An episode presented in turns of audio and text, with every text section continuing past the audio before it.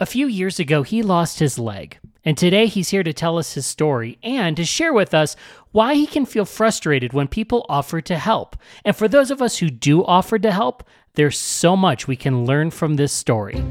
Hi, I'm Matt Haze. Welcome to the podcast and episode 42 of Meet a Stranger. We've all had those mini moments with a stranger, way too often, honestly. A mini confrontation, a miscommunication, something that just backfires, maybe like a quick bit of road rage or a miscommunication with someone in customer service. What if we could just stop in that moment and have a conversation with that person?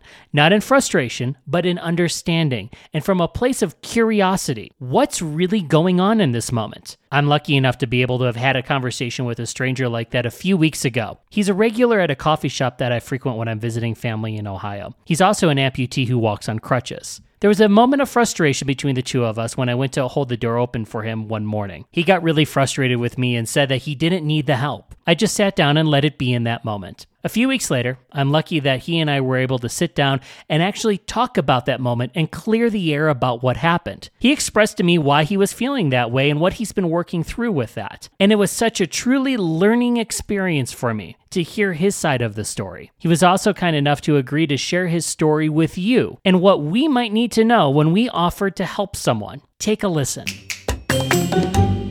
Tell me about yourself. Tell me about your story.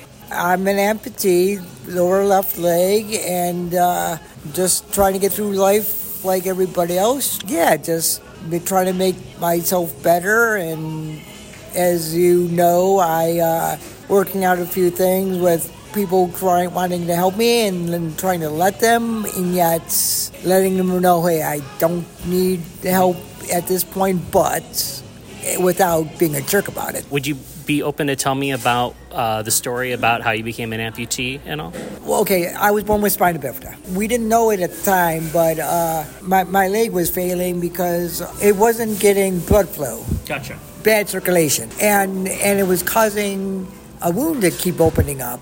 Here's where the carelessness part came in. The first time I went to the doctor, he sewed it up. A month later, it reopened. Didn't say anything to him. Thought I would just let it you know, heal. Well, it didn't. And then it turned into the Grand Canyon of all wounds and uh, infections set in. After four years of dealing with MRSA, I had enough. I lost my mom and had a few other things going on. And I just said, Doc, I'm done. Two docs later, he sent me off to a third one. And that man got it, the job done and cut it off. To this day, I'm an amputee, and physically, life is better. Still dealing with a few things like we all are, but the only regret I have was not doing it sooner. How old were you when you went through that process, and how old are you now? Okay, I just turned 46 last week, and this happened in 20 at the end of 2018. Yeah, early 40s. Yes. Gotcha. What have you learned about yourself? What, first off, what has life been like then during that process, and what have you learned about yourself going through that journey since you had uh, your leg amputated? When mom was alive, we were both in a nursing home together. Uh, she had uh, several health issues of herself, and uh, the nurses there were trying to convince me that the leg needs to go. Like any but any sane person, I didn't want to get rid of it. I wanted yeah. to keep it. Talked to mom about it, and uh, she was like, "You would adapt."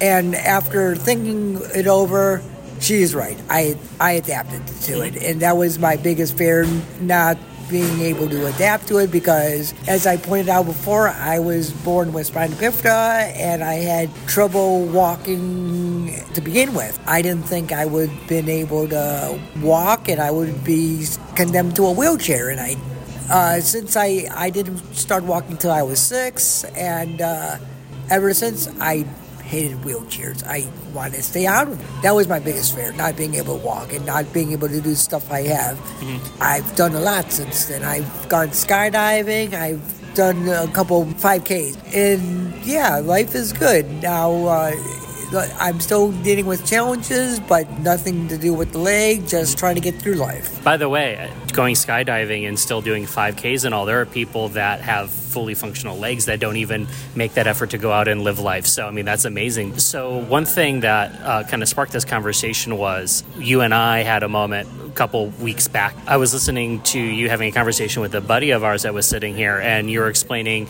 why. So tell me what you wish I knew, what you wish other people knew.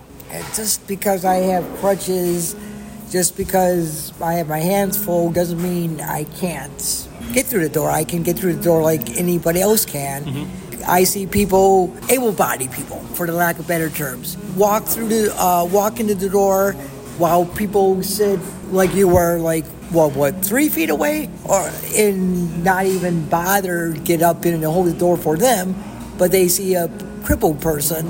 Again, lack of better words. Immediately, they get they want to get up and help, and I get frustrated because okay, by the time you get up, I could have already had the door open and inside the building. We could have been our day would have been that would have been over, and I could not have been pissed because I I got upset at people yeah. for a quote unquote silly reason. I just gotta learn that people want to be helpful and to uh, step back and be more humble about it and let them help me mm-hmm. and just let them do their thing. They can be, feel good about it. I can be grateful that people want to help yeah. and not not be ungrateful and just bullheaded. Yeah, and I think from my side too, I think there's so many of us that we need to learn what else is going on in somebody else's life. You know, what can we do to help? You know, a, an element of understanding in moments and situations too. So that's why I'm so glad that you're sharing this and expressing, you know, what you're thinking and feeling in in those moments too. So thank you for that. I really do appreciate you sharing that. What do you just want the world to know about you and life that you have learned? If you could give a message to a stranger of what you have learned through your journey that